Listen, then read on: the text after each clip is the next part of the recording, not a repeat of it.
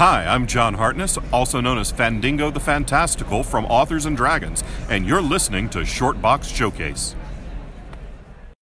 Hi, I'm Professor Allen. And I'm Em, and you're listening to the Shortbox Showcase. Episode 64 Feedback and the Small Press Comic Con.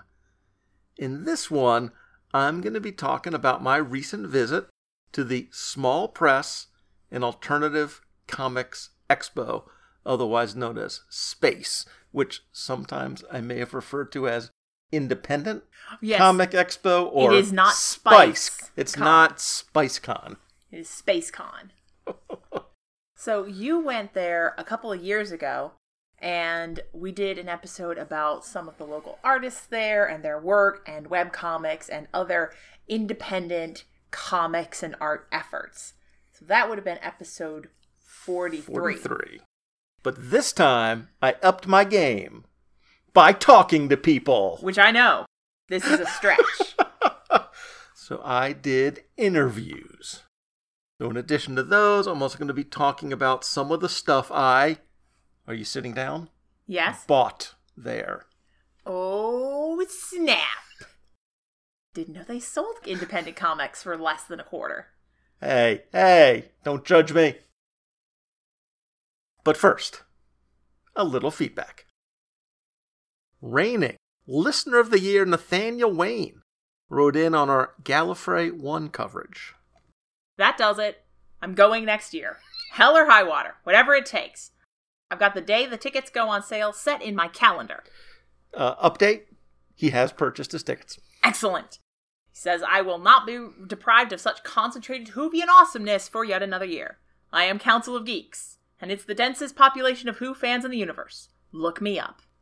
As read in David Tennant's threatening voice from Forest of the Dead. You better have gotten that reference. Geekily yours, Nathaniel Wayne.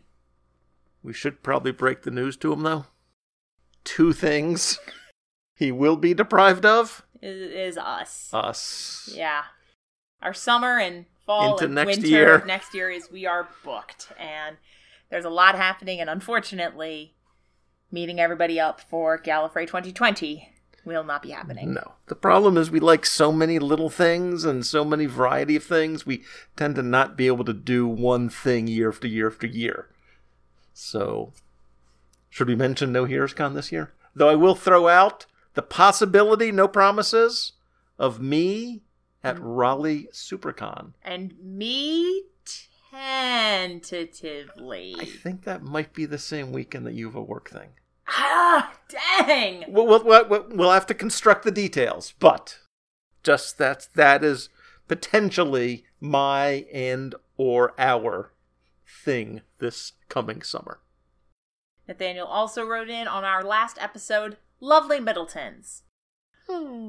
I've realized I've gotten less consistent about feedbacking on podcasts in general in the last few months because I got out of the habit of responding immediately after listening. So I went and pulled a shag. Ooh.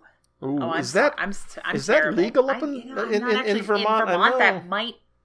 I mean, obviously, Florida, anything's legal. Right, right. Hmm. Well, tread would- tread carefully. Yeah, what would Ben and Jerry say about that? That's all I'm asking. He continues, I'm working off my memory and a handful of out of context notes. So let me let, let me just say, this is the last time I will take my cues from him. Anyway, I'm pretty sure this will run long, so here we go. With regards to the Arrowverse, the only show I've kept up on, or at least intend to keep up on since my partner Liz and I binged through the latest season over the summer when it hits Netflix, is Legends of Tomorrow. Fun show. I bailed on Flash after two seasons once I realized season three was yet another evil speedster and that Barry was the character I liked the least. Now, the reason I've stuck with Flash as long as I have, because it's the one your mom likes. Yep. So the two of us, we can have a little husband and wife TV daytime. So that is why I'm with Flash, despite its. Moments. Guess what this season is? Another evil speedster. Yeah. Anyway, Uh, well. Arrow, I've never seen outside of the crossovers, and I like Ollie even less than Barry. Good news, Nathaniel. He is easily the most likable on those crossovers, so you are true. not missing anything. he lightens up just a little bit on the crossover, so yes. Uh, Supergirl, I floundered early in season three and haven't felt much motivation to come back. Black Lightning, I did mean to get back to, but time went to other things. That one I might return to. We'll see. I'd recommend it. But Legends is always on the docket because it is just so much fun. Sarah is easily one of my favorite instances of bisexual characterization in mainstream media. John was a brilliant addition. Ray is a great dorky genius. Martin and Jax had terrific chemistry while they lasted. Rip, Amaya, Zari, they are all so much fun. Okay, Nathan is a bit of a tool, but he's a well meaning one. And Mick is just the best. like, on every level. Mick owns my heart. A giant gruff man who, in the midst of his teammates screaming because missiles are about to hit their ship, yells, Shut up, all of you! I'm on the last page! Because he just wants to finish his book before they all die. That is always going to be my favorite. I will point out that this season on Legends, they have added Nathan's father, Hank, played by Tom Wilson, aka Biff Tannen. Amazing! oh, that's fantastic. It's pretty fantastic. As for Marvel Netflix, nearly everything released after Jessica Jones Season 1 just made me realize that, to my taste at least, the early successes were flukes. Daredevil Season 2 was a disjointed mess with a boring Elektra. Luke Cage was a great character stuck in a meandering narrative that didn't know how to use its better components worth a darn. Iron Fist just hurt so much. Oh, yes, oh man. Yes, it did. Let me just yes, me, it did. Nathaniel, probably Stella. We need to Oof. start like a the Danny Rand like disrespect pain club or something like oh Yes, that's rough. I, I wanted it to be good so bad and I knew it wouldn't and I still put my heart out there. Defenders just completely fell apart by the end. Punisher had an interesting angle but left me bored and was the only one I couldn't even finish a season of. Daredevil season 3 seems to have been the only uptick in quality for years now and even that had some flabby elements. I'm not really mourning the end of these, and I'm kind of dreading a third season of Jessica Jones. That first season was so good, and the second was so half baked. if Disney Plus wanted to pick up options for the actors to keep them around, I'd be on board with that, but I don't want the actual shows continued, not in the vein, or rather rut, that they fell into. I'm working my way through getting caught up with the Netflix shows. I think I talked about that uh, before. I did just finish up Daredevil season three, which I thought was excellent, and you need to watch it because we need to dorkness the heck out of that season. It's going to happen. it's going to happen at some point. but now I am rotating in some other non Marvel shows into my Netflixing, such as Umbrella Academy, the Ultraman anime, which Oh, I know man, isn't so great, but It's so- it's Ultraman. I'm gonna say- watch it. I really like a lot of Netflix anime. That is not one of them. That is it is it is no Castlevania, my friend. I've heard good things about the three movie series of Godzilla animes that they've done as well. So there are plenty of things on my list, little Marie Kondo here and there. So I'm work I'm sort of balancing out the Netflix marvels with other things. Speaking of Umbrella Academy, Ah, I found I quite enjoyed this. Klaus, Five, and Hazel were my favorites. I was slightly disappointed in the direction that Vanya's story went, but not enough to bail. Yeah. I've heard a lot about this. Mm. I've heard mixed sort of responses, either that it was not fulfilling or was very fulfilling and Mhm. super painful. yeah, So I get that. uh, at some point I am going to experience that and figure that out for myself. But I've heard that it's it is tragic in an unpleasant way. so we will let me just say, you and I will probably eat it up with a spoon. Nathaniel says, more interestingly, it confirmed a suspicion I'd long held about these more messed up takes on superheroes. I'm way more amenable to this kind of dark, having superpowers sucks take on things when it's done with original characters. Mm, If this had been a revision of the X Men, I probably would have hated it. Right. So, to any comics writers out there aching to tell twisted superhero stories, please don't sully the characters we already have in order to do it. Glares judgingly at Identity Crisis. Shots fired. Or if this were written in the last few days as of this recording, glares judgingly at heroes in crisis. And on to Titans. Now, this might seem at odds with what I just wrote, but I really like Titans. Okay, yes, yes. Hear me out. As much as on the surface, it's another stupid edgelord take on heroes, this one felt justified. The darker elements were spawned from that pessimism that so many attain in our teenage years when we realize the world is hmm. far crueler than we've been led to believe. These are the years where things make the least sense and we become darkly introspective. So, having a version of the Titans where Dick is still trying to come out on the other side of that, Gar is trying to not give in to it, and it primarily revolves around Raven, who has the most justified reasons to be mopey, makes it feel like the dark tone spawned out of its story rather than being slapped on top like an Instagram filter. Plus, again to my surprise, I love this take on Trigon. The darkness he spreads is metaphorical, all about manipulating things so that people choose to give into the darkness of their own accord, and in a far less clumsy way than I've seen this idea done before. There's a full review of the season on the Council Geeks YouTube channel. You thought I forgot to get a plug in there, didn't you? oh, Nathaniel, That's our Nathaniel. we have faith in you. Speaking of Venom. Wait, did M just call Venom excellent? Better than it looked, I'll give you that. Possibly better than it had a right to be. Deserving of a sequel to refine it? Sure. But excellent? With that astonishingly awful villain and the most obvious plot you could give to this character? Look, I'll admit to loving Venom and Eddie's chemistry, best romance in the film, but most of what's left after that is just basic. Between this and your love of Justice League, I want to pick your brain so hard. Okay, I will give Woo! Were those shots that were just fired? I will give this. Not a retraction, but like a refinement that context. it is excellent for what it is. And I don't mean Mm. that as this is just a B movie, so of course it was going to be schlocky garbage. I mean that what this movie was is a throwback to the types of movies we had in the early 2000s. The sort of superhero movies like Green Lantern, Spider Man, which Green Lantern is not nearly as bad as people like to remember it being.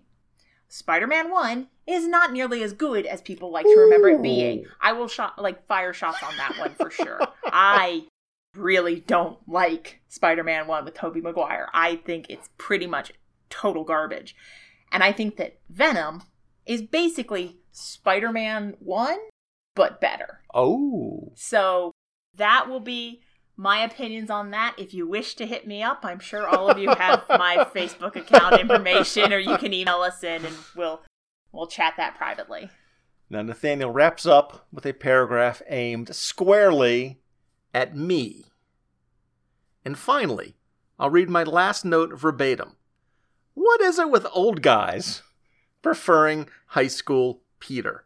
I'm asking pretty genuinely, because it's a pattern I've noticed with anybody from an older generation than myself. Way more love for the awkward, sad sack, unlucky nerd than for any other version. Is it just because that's the version I grew up with? Or am I missing something? Well, you young whippersnapper, back Back in my my day. it's not necessarily that I prefer that, just that I think over the almost 60 years we've had of Spider Man, I just wish we had a little more high school. And I think that for you really comes from a a comics first perspective mm, because it's mm-hmm. weird. Like it, it genuinely is. Because a lot of people complain about the movies and the TV shows and the medium and stuff always being stuck in high school, which is kind of ironic considering how little of the comics Yeah. are set in high school. So I think that the push for people of I will roughly say your vintage, who are the people controlling most of these uh, decisions, People with a certain amount of life experience, shall we say? Uh, life veterans. uh, um, dignified uh, countenances. uh, that that desire to have more media set in high school is almost a sort of reactionary Yeah. kick against. As you pointed out, there's not actually that much teenage Yeah. Peter Parker in the comics, Which is but that's part of why- most people are familiar with from other media. Part of why I love the cartoon. Oh More yes, recent- the the Defenders The- yes. cartoon, basically. Yes. God, that is such a With good show. Vice Principal. Vice Principal Coulson. That God. one was pretty awesome. God, there's nothing better than that. And we did hear from Carla again, who did confirm that she used to live in the Buckeye State. And also used to work in a library. Like all the cool people do. That library job is also where she discovered Hoopla. Boom. And another note from our old buddy Isaac in Michigan, Professor and M. Good job on your Doctor Who episodes. I really enjoyed them. I've only recently gotten into Doctor Who myself, and I'm definitely enjoying it. Your talk on the supernatural side of the DC universe has me intrigued. At this very moment, I am sitting here with the Spectre comics open on my lap and Buffy the Vampire Slayer on my TV. I like my mm, I was supernatural fiction. say, man likes his supernatural fiction. Enough rambling for now, as always. God bless Isaac. Very good. We support that particular combination of fandoms. Yes, we do. And from Sir, Sir Martin of Grey. I never got into Harry Potter, too convoluted. Lord of the Rings. Got halfway through the second film and left. All it was was intercutting between CGI crowds gathering outside some castle and that Gollum thing wittering on. Star Star Wars, enjoyable but not compelling. I've seen plenty of Doctor Who, but it constantly disappoints. The TV version, anyway. Wow. Okay, so we're just we're just all airing all of our dirty laundry, aren't we? I've also never played video games. Tried Binatone Tennis, it wasn't very good. And while I plan to watch Into the Spider Verse, I'm waiting for the right pile of ironing. Okay. So, this episode of yours wasn't really my jam, but I do love hearing you two chatter away. Don't like it. Five out of five. So, this was in fact our clever strategy hmm to talk about all of the things that Sir Martin dislikes In a single Oh, a episode. single episode. Get it all out of the way so Oh. he can do his ironing. so he can love everything else we ever talk about. Exactly. He does ask, will M be reviewing that Marvel comic that came out last week from those McElroy podcasters she likes so much? War of the Realms? It is already on request because a certain somebody went and checked our comic store right after this came out. I'm talking about my dad. And not only was it sold out at the store, It was sold out at Diamond. Diamond. So we did put in for the second printing and we put it on the pull list. Because Mackle fans are rabid. Mackle insane. He also pointed out that it's 20,000 comics that DC is adding, which is a bummer for us non US types. Oh, is it is it locked? It is must it be. US Must locked? be. Oh, like region 1 locked. Come on guys, it's on the internet. exactly. Oh, oh, that's I am so sorry, guys. From Robert Ludwig, most sane among us. Is it worth revisiting why he is the most sane man among us? I It's- mean, they can just go back and listen to the, the archives. It It's has, fine. has to do with comic book organizing, or Non organizing. Howdy, Middletons. Wow, it's been a while since I last wrote in. I meant to before now, but life always seems to get in the way. So, here are some thoughts. See, I'm thinking I got to blame this one on Shag too somehow. When in doubt, I blame mean, Shag. clearly he's been a negative influence on Nathaniel. and now on I'm Robert. thinking Robert as well. I don't, I don't, Mm, I, I- I don't like it. Gotta, gotta shape up.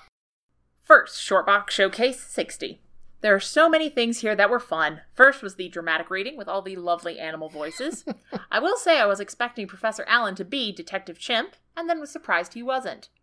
Then, of course, is the title that you granted me, that I didn't have to wait until the end of the year for Most Sane Man. There you go. I want to thank you. I had to keep listening to your commentary on my quote unquote filing system. "Quote unquote" system.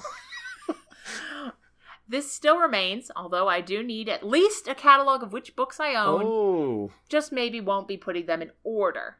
That'll be a project for some time in the next decade. okay. So he still qualifies. Okay, good, good. Two. M. This encompasses many of the shows that you have been on. I want to congratulate, maybe not sure if that's the right term, you so much on adulting. New house, new job, cats, etc. Isn't it fun? Yeah, I'm still waiting on Lowe's to call me back. You know, I'm not bitter. I'm not bitter. Thank you, Robert. And finally, overall shows, I enjoy them. Sometimes I have heard of the comics, oftentimes I have not. However, all of your shows are fun to listen to. Sometimes they even make me spend money. Sometimes What? What? more than a quarter. What? My apologies to the professor. May not be so sane after all. And then we heard from Robert again, specifically on last episode. Howdy, Professor and M. First of all, when I hear you two together or write a greetings to you, I think that I've stumbled onto a strange crossover of Gilligan's Island, Professor, and James Bond. M. I mean, EM. I'm just wondering if I'm the only one who gets that vibe. I mean, I'm not ashamed of being Ju- like Judi Dench. I will. I will call that a grand compliment. I'm really writing about Shortbox Showcase 63. That was our last episode. I think it's funny that it was titled Spidey Talk, but very little of the show was about Spidey. The greater part of the show was emails and responses. Those were great as always. I'm thinking the name of the show should have been Listener Feedback with a little bit of Spidey Talk. See, here's the thing. I think maybe he cracked our code on this one. Listen, if we called it listener mailbag and RIP Spider-Man Unlimited, Who's going to download who's that? going to download that? If we call it Spidey Talk, we can maybe trick some new listeners into. anyway, Robert continues I've only gone to a couple of the larger cons myself, both being Wizard Worlds in Des Moines in 2015 and 2016. I had fun, got some stuff signed, got pictures with Lou Ferrigno one year and Kevin Sorbo the other year. One picture in the Batmobile 66 version excellent. and went to a lot of panels. This year, I went to Alex Kingston, Billy Dee Williams, and Captain Kirk himself, William Shatner, who was hilarious. If you ever have a chance to catch him doing his tours, I would highly recommend it. He even got to talk to Billy Dee Williams. Well, my son and I did, because on Sunday, Billy's line was short, so we were told to just come in and say hi. It was a quick five minute talk, and it was mostly about baseball, my son playing with me coaching and him watching his grandkids. The second year, I might have had a little more fun with some of the creators.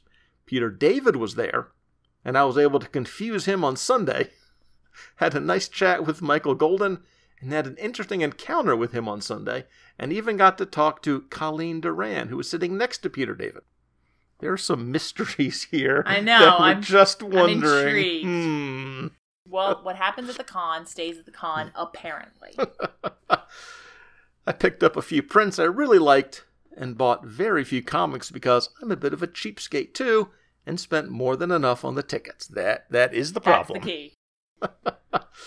There were other things I did, saw, and enjoyed, but those are some highlights. I would recommend going, but I will caution anybody thinking about it to check out the schedule if possible, determine if a one day ticket or three day ticket would be best. Year two for me was not as large as year one, so I could have easily done everything on just one day, but I went all three because I bought the three day pass. I mean, I'm glad I did, but I could have saved some money. Now, on to Spidey. Okay, for the games you're talking about, I know nothing. I don't have the iOS game, nor do I have a PlayStation 4. I have seen Spider Man Homecoming and really enjoyed it, although I saw it after Infinity War, so I had a little different take on the movie knowing what was to come. Right. And I've yet to watch Into the Spider Verse, although we do own it. My son good. really liked it. That I haven't heard anyone who said anything other than that. I think the worst review I've ever heard was, I know, I just didn't really care for the music. Like that's it. Okay. Okay. Okay. Which, first of all, the music is excellent, but like, the music wasn't to my taste. I'm like, okay, that's the worst you have to say about it. Cool. Robert promises he will watch it sometime, but it's kind of like the never ending reading pile, the never ending watching pile. Yes, that is true. But I have to take you both to task on one thing. Peter Parker did not give up his marriage to Mephisto. While it appeared he might, it was Mary Jane who did the agreement, not Peter Parker. We have a little Adam and Eve controversy here as to Yeah, who about talked who actually talked to who into said what. when. And you know Okay. what? We're just gonna say it didn't happen. I will apologize to no one because no one did anything wrong because it didn't happen. Eh, just so it's known, I am a big Spider Man fan. I even really started collecting during the 90s Clone Saga, so to some extent, my Spider Man is Ben Reilly, not that fake one, Peter Parker, anyway. Ha! Thank you for more enjoyable listening. Until next time, have a nice day. Robert, hashtag most sane man, Ludwig. nice. All right, and we'll take a quick break here. And when we come back, well, when you I come, back. I'm going to talk about my experiences at our local small press Comic Con.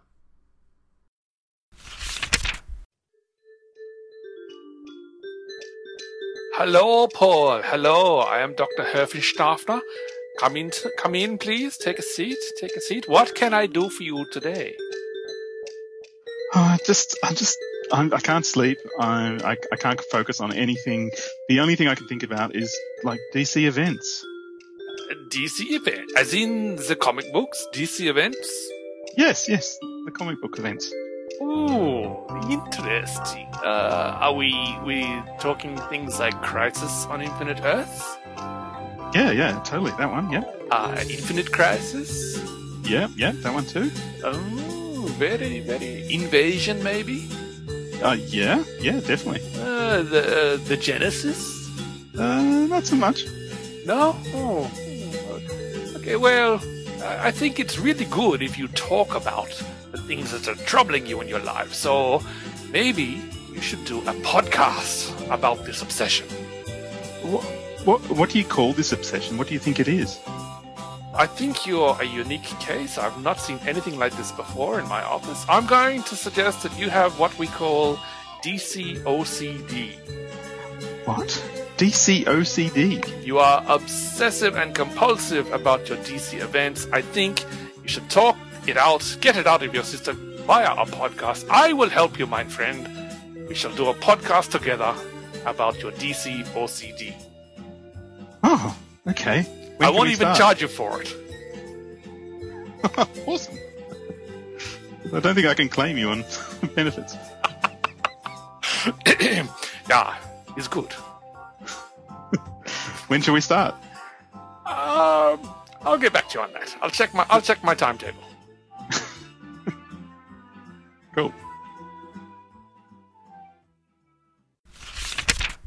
And we're back. Well, actually, it's just me who's back. I recently went to the Small Press and Alternative Comics Expo, otherwise known as Space or SpaceCon. As the name implies, there are a number of artists and producers of mini comics of all shapes and sizes, and a couple of folks with more traditional looking comic works, a lot of artists, and even a novelist or two. But all of these are the types of folks you've almost certainly never heard of. They're either at the start of their career or this is something they do as a hobby or on the side, trying to get that sort of career going. And I talked to a handful of them. First up is one of the few folks selling a traditional looking and traditional sized comic book. Uh, my name is Craig Lindsley. I'm the creator of uh, Nightingale. My superhero and comic book. And I've recently branched out into some humor stuff with the Muffin Men and Fred the Tapeworm. Fred made his debut in your space program. Ah, there you go. Fred is a, a nutritionist and he has his own cable access show. And then the uh, Muffin Men is a, uh sword fantasy type book, and it's all done with uh, food characters. Uh, Ah, our our uh, main villain is, is Choco Thunder. The uh, salty guy is the, the evil wizard. Got a little bit of a Doctor Doom look. I'm, Mm-hmm. a, I'm a fan of that Latvian, so I've noticed maybe a little reference there. Actually, his son and his friends take over the mantle of his father. His father uh, defeats the villain, gets the evil sword, and the sword is eventually broken up into three parts. And the uh, the sword is uh, on its own not powerful, but when the the characters put the sword together, the sword ha- each sword has power to it. Tell me about Nightingale. She is a reporter during the day, and at night, due to an accident when she was camping, she gets her powers from the moon. So she has uh, super strength at night. She's kind of like, you know, a little bit of Lois Lane, a little bit of Batman. That's a good combination. Mm-hmm. That's an interesting combination. But like in the third one, she's uh, kind of being Snoopy like Lois Lane, and because it's during the day, she ends up getting caught by the villain in his trap, and she has to use her brains to get up because she doesn't have her superpowers until the evening. Are you doing the writing or the art or both in these? I am doing everything. terrific. I'm doing the art, the lettering, The selling, the selling.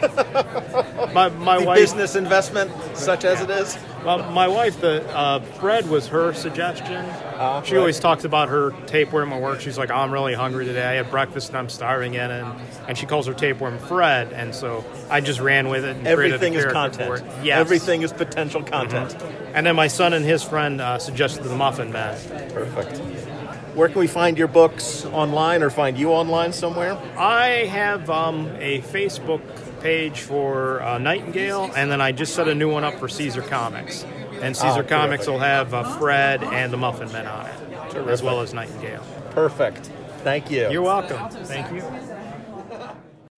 Now, this was one of the comics I bought at the con, although it's closer to magazine size than comic size, I guess. Like, I'm not sure how I'm going to file it or store it. It's that much of a different size. Most comics are around 6 by 9.5 inches, but being a DIY comic run off at a standard copy center, this one is like normal paper, 8.5 by 11. Uh, it's run off, I guess, using the easily available 11 by 17 paper, then folded over and stapled down the middle. In terms of the story, it's a good professional level story with, you know, it's a semi professional art, semi professional editing. A few typos, there are places I would have put commas, things like that. But it's a good story, good characters, and a good read. You have a husband wife team of toy geeks they write for toy collecting magazines. Uh, this book, Nightingale, was originally conceived of more than a decade ago, and I'm guessing now they'd be, say, YouTubers or bloggers. If I wasn't clear, by the way, these are the bad guys. They use toy related gimmicks to steal the original version of the analog of Barbie, like the original Barbie doll, only to face the justice of Nightingale, our heroine. Now, Lindsley intends this to be a bit of a throwback to classic comics, I think, and one way that he does that is he includes some classic ads inside the book, uh, a pair of them, and then one on the back cover. And I don't mean homages, you know, modern versions of 70s style ads. I mean actual ads. The back of the book is a 1971 ad for Sea Monkeys. And inside is a classic hodgepodge page and a monster size monster poster ad. And these inclusions, Lindsley said, actually caused some problems for him at copy centers. It's a situation that I've heard podcasting's Michael Bailey talk about. He has a lot of experiences managing copy centers and has talked about his inability legally to copy anything that is under copyright. That is what that word means. I know Mike has had to turn away making copies of, I don't remember what they were, business flyers or birthday invitations, and many, many other types of documents that included copyrighted images. And in this case, obviously, Lindsley's comic itself, Nightingale, is copyrighted to him. That's not a problem. But it's these old ads. He commented that some Kinkos refused to copy the comic for him because of those ads. It's one of those situations where he did something because he thought it would be fun and would add to his comic, which it does, but it caused him a headache or two along the way. And then next up, I talked to a creator of a long running series of mini comics. Time Traveler started actually way back in 1986 as Herman Hanks Time Traveler. It was a, uh six issue mini comic series which was very ambitious for the time in 1986 and did crossovers with other mini comics of the time. Wow. I gotta say, that's the first time I've heard of that. Yeah, yeah, That it is was amazing. From there, I've I've continued it. I I did a uh, in the 80s and 90s a what was called Smiley's comic, which turned into this graphic novel, Right. which is a nine which was a nine issue series of basically continuation of the, the themes and things like that. Time Traveler series picks up from where the graphic novel ends and just goes crazy with it. Lost comic book characters from other people that have dropped off the earth, and um, all the, the, the characters know who I am and that I am an artist that draws, and they want to join our reality. Oh, Grant Morrison. A little bit, Al- okay. little, little bit, it. little bit, it. and um, they're battling an, an evil artificial intelligence. When did it? When, when did he start to add color? A year and a half ago, I, I picked up a Epson 4500 Eco print, So the printer. technology. Yeah, it, it has instead of cartridges, it has the ink that you can pour into it, Ah, okay. and and one one bottle costs ten bucks, and you can and they last about eight months. So, So I, it's- I started printing in full color, and It's, it's not as daunting a task Right. as, as it used to be. well, did, instead of cartridges that cost forty bucks each, Right. you got ten bucks worth of ink that lasts so long, and it's great and it's cost effective. So I, I started doing them in color. So it's, That's great. I've been having a lot of fun with it. That is great. And so they've met Satan, they've met God, and it's going to keep going from there. And uh, what is it about the mini comic format that works for you? That's what I started doing in high school, really. And it, I, I'm one of the few people that's ever really been able to maintain a continued schedule. Like I put one out almost every single month. Actually, you've got 20, I think 23 of them here. Yeah, I that got- an ongoing story? Yes, yeah, they're all. That's all one continued story right there. And it, so I, I maintain a very complex continuity that- throughout all of it. And to me, that's one of the great things about the call it self-published or indie or whatever. It's you. Right. It is one person's vision. You're in charge of it. right. I think that's that that's exciting. That's exciting. It's fun. I have a lot of fun with it. Uh, where can we find you online? This comic's at dimestoreproductions.com, and you can find it there. Time travel. Time Traveler. If you look up Time Traveler, T I M E T R V L R, you'll find it. And as we like to say, it's spelled that way because comics. yes. Because comics. The definition of what constitutes a mini comic varies a fair amount. It seems to be basically physically smaller in terms of its geometric dimensions than a standard comic, and usually has fewer pages. Now, these ones, the Time Traveler books, they grew as the series went on, and they eventually added color, as I said. So it's kind of a cool opportunity to see the growth of a series. I bought the first five issues of that. I think it was like 19 or 22 issues total, something like that. Anyway, the first two were just one sheet of paper, cut and stapled into an eight page comic. Then issues three and four were 12 pages. Then we had a 16 pager. And as you went through the series, as we said, in addition to adding color, the books themselves got a little bit longer. And a couple of them actually had some short text pieces in them, which I thought were interesting. To me, I thought of mini comics as often being just one offs, often slice of life. But that series, Time Traveler, throws all of those assumptions that I had right out the window. And then I spoke with another mini comics creator, a woman who really takes the mini part of that to heart. My name is Suzanne Bauman, and um, I've been doing mini comics for I don't think over twenty, close to over twenty years. And some of the ones you have 25, here are extremely mini. Um, is that would that be one? So this is what's what? yeah. What like a size of sheet of paper does that start You do with? like an eight and a half by eleven. You can get six comics on this. Wow. So yeah, I, I believe amazing. it's six comics. Yeah. Yeah. So it's like um, That is amazing. So it's an eight-page comic, and you just make it. Um, I don't know, divide by twelve, and you got your comic. So that's right. That's right. You also have the ones that are a little bit bigger. That's right. And that's um yeah, you fold it in quarters, and you get an eight-page comic. I what, what is it about that particular format? That is just like the basic mini comics format. That's what I learned on. It was like I've been doing this since like the copy shop days. So you take it down, you just do like an eight and a half Right. by eleven sheet of paper. That's your standard Right. printer paper, your standard Right. notebook paper. Once you master that, you can draw that. You can draw in that size. You can just make books. Do you do any of your art with the computer? Yeah, How- a little. how- I mean, how- it's like I'm kind of any steady paying job. You kind of need to know how to You- use a computer. so how to do. yeah, so I I mean I like to just hold a pencil and just go, Right. but I mean it's Right.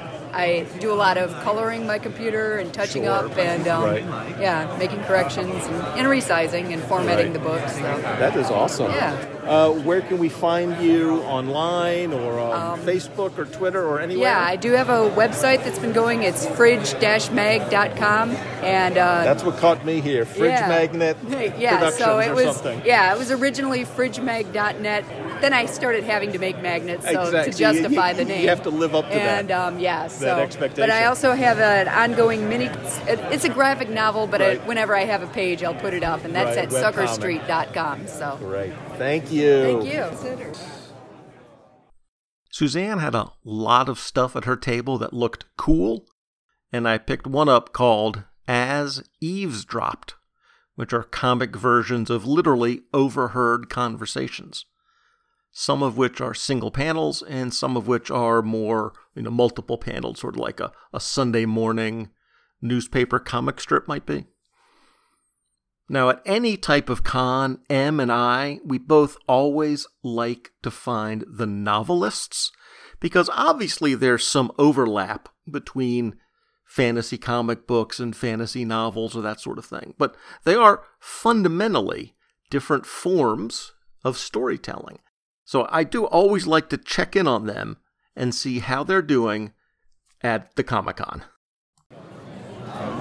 Well, hello. My name is Marcus V. Calvert from Tales Unlimited LLC. You can find me on uh, Amazon or Kindle.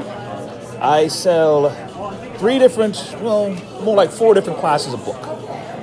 One set is called Unheroic Series. Think um, New School Twilight Zone, where the stories are themed about unlikely heroes, like a vampire owing child support to a good guy. or uh, schemes, like um, what if you're a little guy named Timmy who grows into a man who gets screwed over by his father in law, and his imaginary friend, forgotten since childhood, comes out and eats him, resulting in poor Timmy ending up behind bars. But don't worry, never fear. That imaginary friend is going to do eat anyone involved in the case until they let him go. So one's about unlikely heroes, one's about schemes. Then it gets to the novel sense. I call it I Villain. What if there was a, a supplier of mercenaries named Benjamin Clyde, a gentleman fixer? He's forced to give up his business because of a deal gone bad and fight crime is sort of a cruel joke. They think without money, without minions, he can fight crime in a place worse than Gotham for about two days and then get killed, right? Six months later, he's taking a selfie as he levels a city block. A year later, he's disarming car bombs with his teeth. Why is he not dead yet? Well, the part about being him being helpless was kind of a lie. So he gets into the um, world saving business the way a villain would. And that's the last set, the fourth set, Battery. The logic being, how do you write the great American novel? My opinion, don't. You don't know what you're doing yet. Rather than try to write the novel, write short stories first. Because, I mean, if you're going to cook for the queen, learn how to make their food.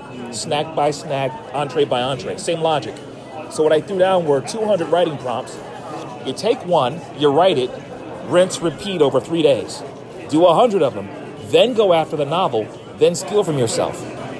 The idea of Benjamin Clyde, the character from my novel series, came from one of my short stories. I, I still steal from myself. You're basically building yourself an idea toolkit that you can basically just use and use and use. Keeps on giving.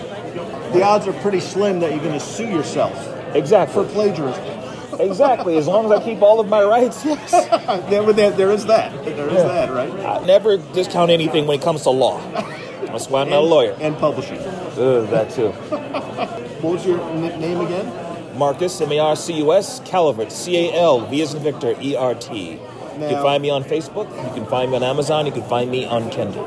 Now, let me ask you this. We're here at more of a comic book type of convention, mm-hmm. supposedly. Oh, absolutely. How, how do novelists do at a, at, at a con like this in, in, in general? If your uh, pitch is strong and your book's so long, it's quite possible. But keep in mind, remember, this is a comic book in prose. Right. There's one, for example, where a comic book geek finds a magic lamp on spring break, drunk with panties on his head. He, he gives Which the we call a dream come true. Dream scenario. wearing his X Men t shirt, right? So, bottle of vodka in hand, about to puke up chili. He finds the lamp, he rubs it, he makes his three wishes to a djinn. The djinn is so disturbed, he leaves this plane. Says, I'm not coming back.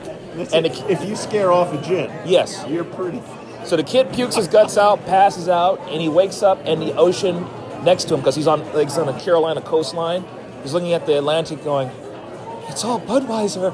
Yes, and he's just about to drink it when he realizes he's in the middle of a hero-villain fight. All the characters from his comic books are running around, and the heroes are losing, and everyone's trying to get to him because of the third wish. Ah. So I'll stop there. And uh, it took me years to put this all together, and I'm not going to stop now. Terrific. Thank you. Thank you. That guy, as you can tell, Marcus V. Calvert, was one heck of a talker. And for a self published author, or any independent creator who's selling anything at a con like this, that is a critical personality trait, because you also need to be your self promoter. One of his secrets that he pointed out to me was to bring lots of content. He had about 10 different novels and short story collections for sale at his table. And one of the things I like about this particular con is that it's pretty cheap for artists to table at. Something like, I don't know exactly, $60, $75, something like that. So the break even point is pretty achievable for these mini comics creators and for the novelists. I mentioned this to Marcus and he agreed. He only had to sell something like 10, 12 novels to be in the profit for the con, along with the possibility of networking and getting a couple of customers or fans who may head to Amazon and buy more of his work after the con. So it's a little bit of selling, a little bit of networking, a little bit of getting your name out. So again, love talking to the novelists, and Marcus V. Calvert, he was one of the most fun ones to talk to. And then I found a couple of more artists who've done web comics and mini comics, including one who we talked mostly about how to exactly spell her name. Hi, I'm Jess. I go by Jess Ann Arts. I do with a Z. With Arts with a Z. I noticed that. There you go. You gotta put that. Wait a minute. Jess with S's. Arts with a Z. Yes. Okay. Jess clarifying. Ann Arts. And without an E. yes, exactly. I'm just, there are lots of different ways to spell all these words. So I'll just spell it out. It's J E S S A N N A R T Z. There you go. And what all do we have here? Yeah, I do kid friendly art, comics, and illustration. I'm working on a semi daily comic where I imagine daily happenings that happen to me or I overhear. Uh, I release it on my Instagram. A lot of my books are just fantastical and fun and, And fantastic. and fantastic and colorful. I love color. So, yeah. Wonderful. Thank you. Thank you. Have a good con. Uh, hi, I'm Marianne Rose Papke. I have a number of uh, short, well, I say short, 24 page mini comics here. I've been doing this That's, since. that's pushing uh, the definition of mini. well, is I mean, it? some of them are six, eight, four pages. I think of them as mini comics because I hand assemble them. Right. And I get them printed at Staples. That, that, that counts. Yeah. DIY comics. Yeah, exactly. And I've been doing this since like 2010. Um, so I've got quite a collection here. I think my comics often described uh, weird and cute. Such as Lord Knight Skeleton's Revenge. Yes, that's my new one. It's the uh, last in the series of um, Tile standalone comics, which all feature the same character from a webcomic that I used to do. They are very silly. How But- about Xylobone Tomes? Xylobone Tomes is a webcomic that I was doing. Um, I've been having some issues with my hand, so it's currently on hiatus, but uh, I have the first chapter here printed, but there are about five online that you can read. And where can we find that? There's links to um, that and the old tile webcomic on my website, silverkraken.com. And that Kraken, K R A K E N. Wonderful. Thank you.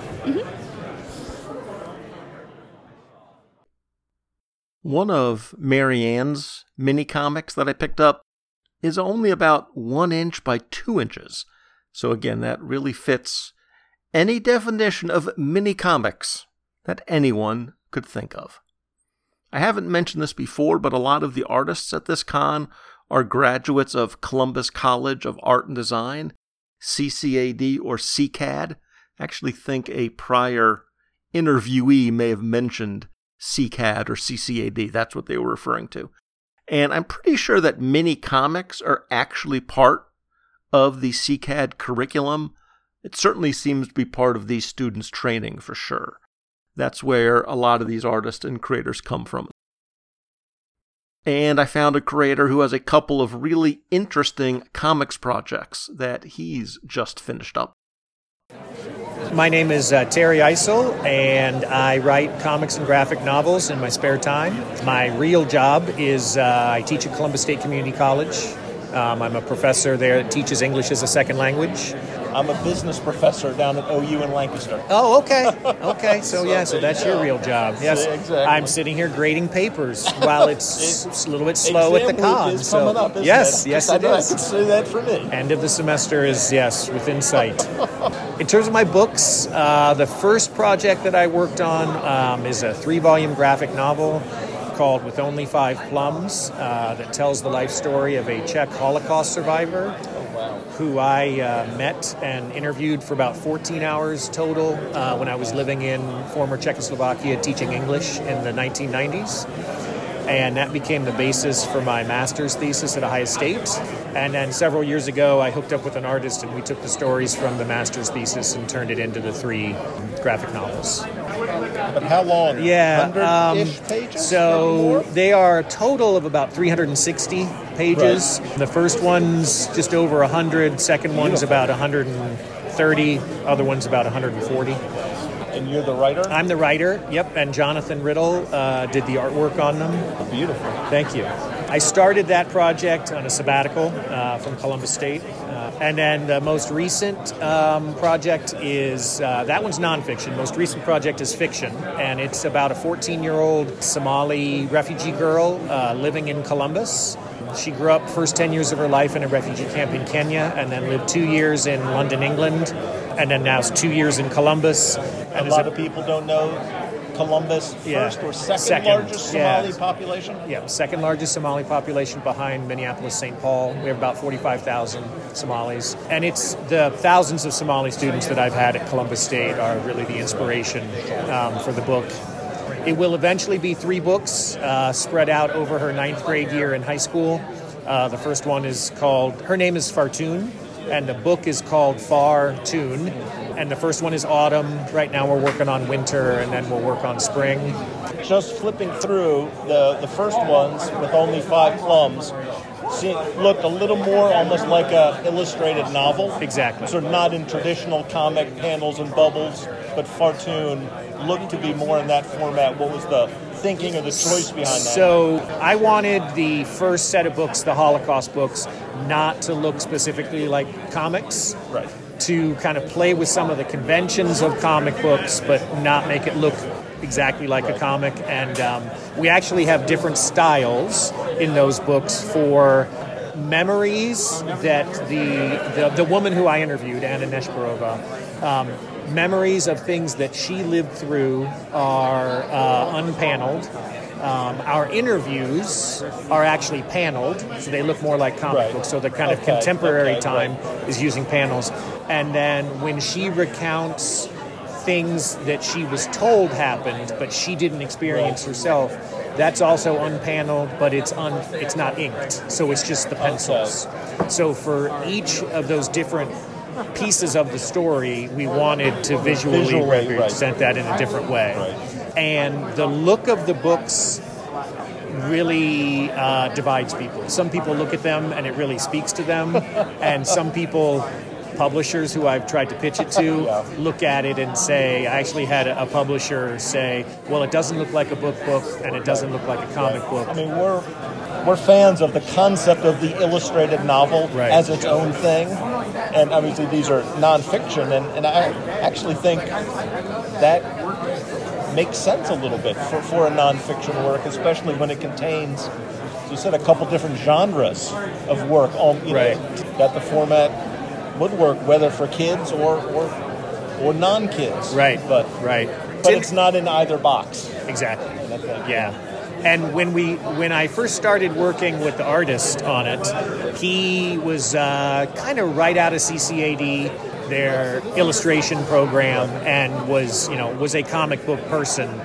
And when he started doing it, he said, "Well, he said he really had trouble because he said you're taking away my panels."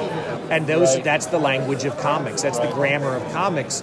And so at the be- at the beginning, it was kind of a struggle, but after the first, you know, four or five months, it would, he said it was harder for him to go back and, and draw comics Unlearn because yeah because he had he had learned how to compose a page with the images that are kind of floating. He referred to them as vignettes, vignette Right. pages, as opposed Okay, to right. panel pages.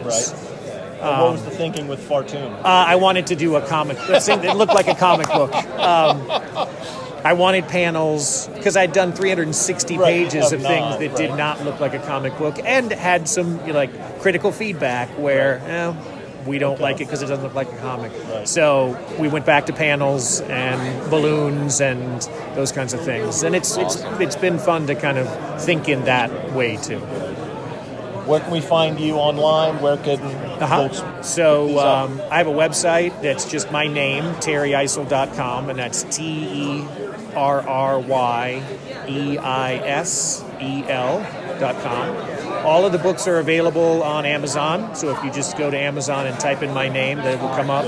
And if you're local here in Central Ohio, all the books are in the library system. All the libraries have all the books if you want to get them for free. Terrific.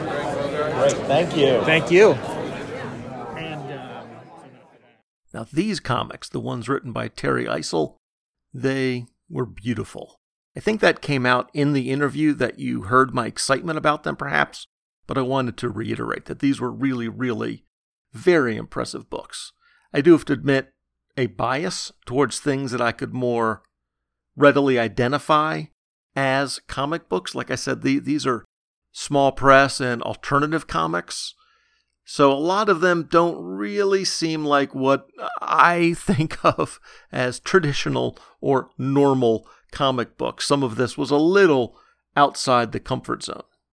Some of the mini comics themselves are fun, some are funny, some are touching or emotional, and I can see the effort put into them. I can see the, the value that they would have for a young creator to have something to sell, to have a way to, again, practice that craft. But again, for me, comic books and graphic novels and things that resemble those are more what are going to appeal to my taste.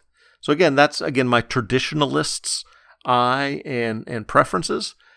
Although these represent a pretty small slice of what is available at a con like this, it is much more common to see the mini comics or the arts or the stickers and all, all of those other ways of doing comics.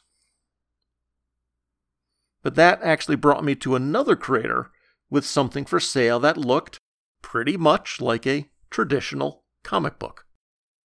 Hello, I'm uh, Neil Mockerman, the writer of Cog and Flame. The art's by Ethan Brewerton and uh, Walter Ostley. Cog and Flame is a technology cult that's trying to end magic in the fantasy realm that they're in. okay. And um, So kind sort of ma- sounds like a little bit different take on the science versus magic or technology versus fantasy. Exactly. You know, they don't like the the social constructs that the magic Ah, the, okay. The haves, the haves not. They Ah. want machines that can do the same type of things, but everybody can use. And Right. obviously, the magic's the, the old school Sure. hierarchy trying to hold that down. I mean, it does a lot of good things in the world too. Interesting. But in the center of it is uh, a gnome, Cornelius Tinderbrook, who's uh, a necromancer, tinkerer. He's kind of so he's both sides of the fence there. Um, but he's dealt with the Cog and Flame in his youth, you know, kind of put a stop to that. And uh, they've resurfaced years, years later, and he's a, an old gnome now, and he's retaking up that quest to, to stop them. But they seem to be more widespread now in the world now, so a little bit stronger than he had dealt with in his past. So we just put out issue two, came this week actually. So I got the Terrific. prints of it this week. Where'd you so- get the idea? We It's got a little steampunk, maybe. Yeah. It's got a little fantasy, a little tech, sort of where. Cornelius was a D&D character of mine. Never got... I've got a feeling you're not the only person Oh, in this no, room who has that story. Yeah, and he didn't he didn't get the light of day as much as I would have liked to him. He put by the wayside, and I had all kinds of stories built up, and just kind of kept writing about him after him he was somehow. off there. Like, okay, this would make you know when I wanted to start getting comics is like I've got this character, and I've already got his world built around him, so just kind of jumped in from there, and, and I have. Piles of D and D characters that I'll never use, so I'm just like, okay, I got this I- one, yeah, that folder, yeah, here. pulled like, okay, this one will work. This one fits what I need here. So yeah, but, I've been inspired by other people's as well that I've Right, played sure. with. So But this idea of fantasy or magic having a hierarchy, Yeah. but technology being Yeah. egalitarian. Yes. that's interesting. Yeah, Sort of was that- that that's was that there all along? No, that's a yeah. really interesting book. and that's you know you see that the haves and haves not with Right, magic and sure, that, but yeah, sure. the, the addition of the technology, Right, the- the and leveling that's- aspect. and um, in his little backstory, and this isn't giving away too much, like he was originally kicked out of like the the magic spire or whatever for those similar views that we should be making magic items for, people, everybody for- to use right. essentially magic light bulbs and that and they disagreed with that. Right. so he's already got that chip on his shoulder about that. We'll see where it goes whether you know where he tilts on it but right now he's he's trying to stop that so Where can we find Cog and Flame online, or how can we find you? Um, the first one is online. The second one will be shortly Right. as soon as I get that. But uh, it's on Facebook at Neil Bockerman Comics. I um, do Twitter as well, and uh, but the Facebook's the best place. I post most of the stuff on that. So. Thank you. No problem. That's a great idea. That's another of the books that I bought, Cog and Flame number one. Of all the traditional sized, standard looking comic book issues that I saw at the con, and there weren't a ton, this was the most professional looking.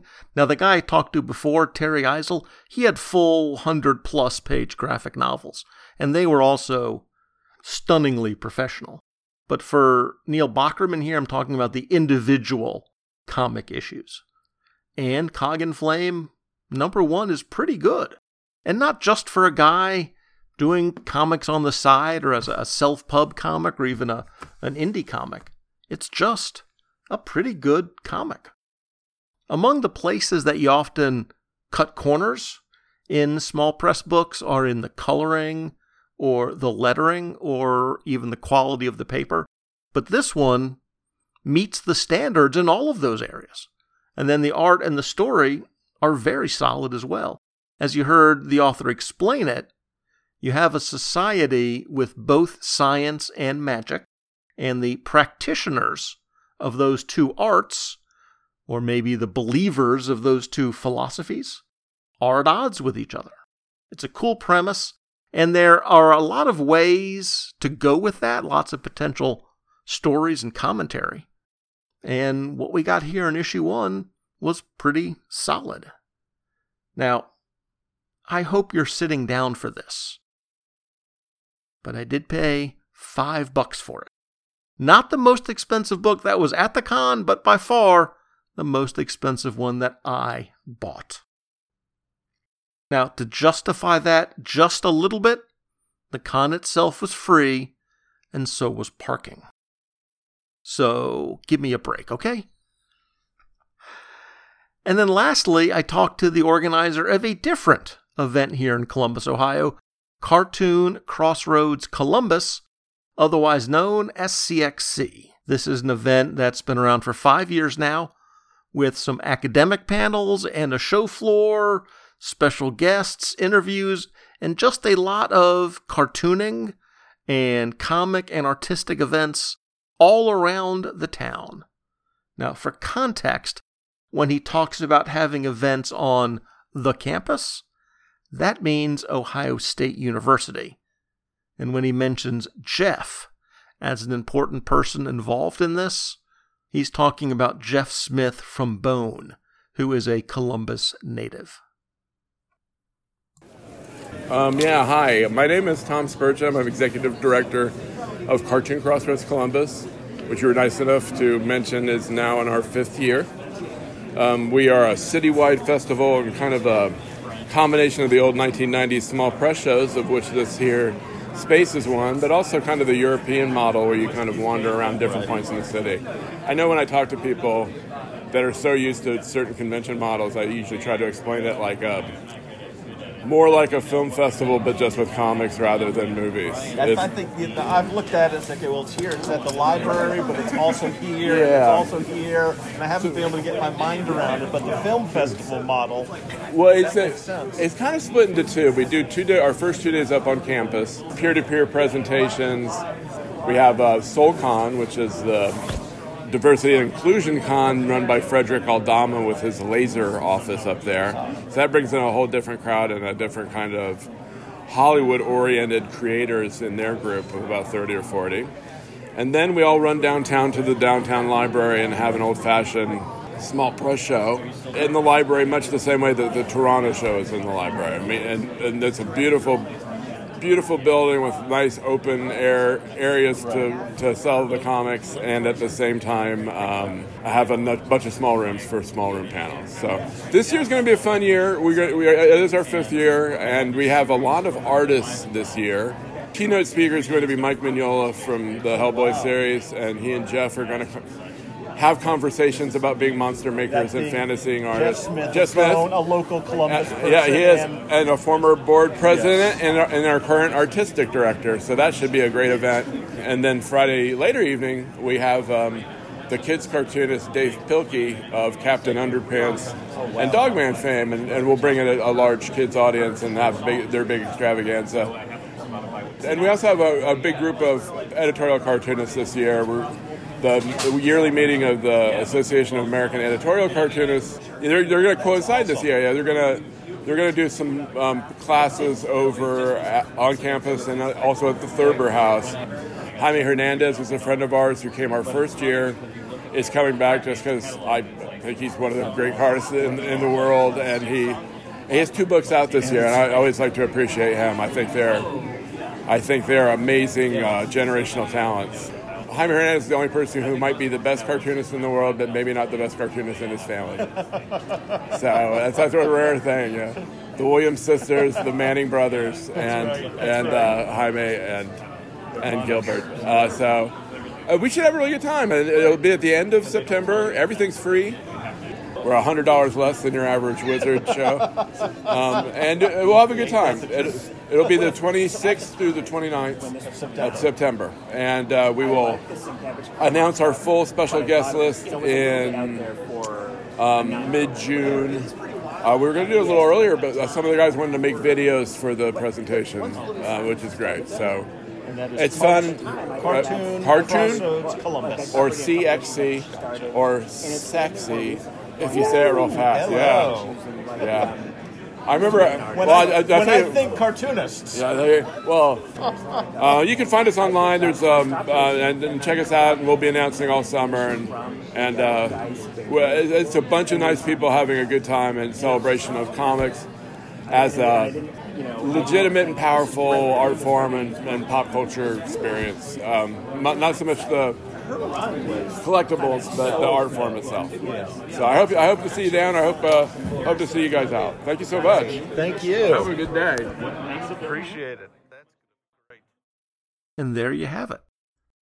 That was fun. I really wish that I could have gone, but you know, work. It was the week before Free Comic Book Day, so Yeah. it takes up uh, takes up a lot of time, and we've got uh, things happening Yep. over here that we will at some point talk about. That was a pretty cool event, especially to get some of my street cred back. It's free. I mean, that is hard to beat. Parking, free. You know, it's not necessarily an every year thing, but if it's still going again in two or three years, I'd think about going back again and trying to arrange it so you could go back again. That I would For the love. first time. I would love that. Now, I did spend upwards of 50 cents on a hedgehog related mini comic for you, so happy birthday! oh God, guys, it's so good. It's so was it? so good. My My, dumb, dumb- spiteful hedgehog, and it has some hedgehog facts on the back of it, including hedgehogs have no fear of heights, hedgehogs don't like being told no, and hedgehogs cannot fly.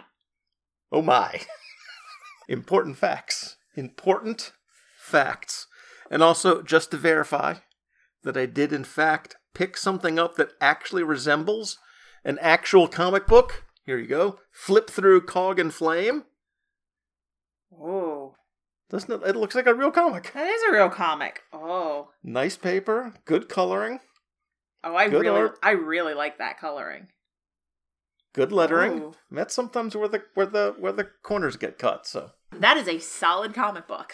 As listeners will have heard, some of the producers are college professors doing this on a whim, and so it's not like starting small with mini comics and trying to build up. It's like, you know, if I'm going to do this, I'm going to spend a little bit of money doing this. So that was kind of fun. But that passes inspection as a real comic. Oh yeah. All right. Well, thank y'all for listening. You were in Virginia for too long. It was like Oh, less y'all. than 72 hours and you've literally called everyone y'all. Yes, but I got called love, darling, and honey. And that was just at one restaurant. So that's a good thing. Mm-hmm. Mm-hmm. Well, if you have uh, something to share with us, comment about this episode, and we really mean this, any of our prior episodes, we'd love to hear from you. You can send those emails to relativelygeeky at gmail.com or you can leave a comment on the post for this episode at relativelygeekypodcast.blogspot.com. Because when it comes to anything we've talked about in this episode, like independent comics or young artistic types or mini comics, this definitely applies. We are not experts. We're just family.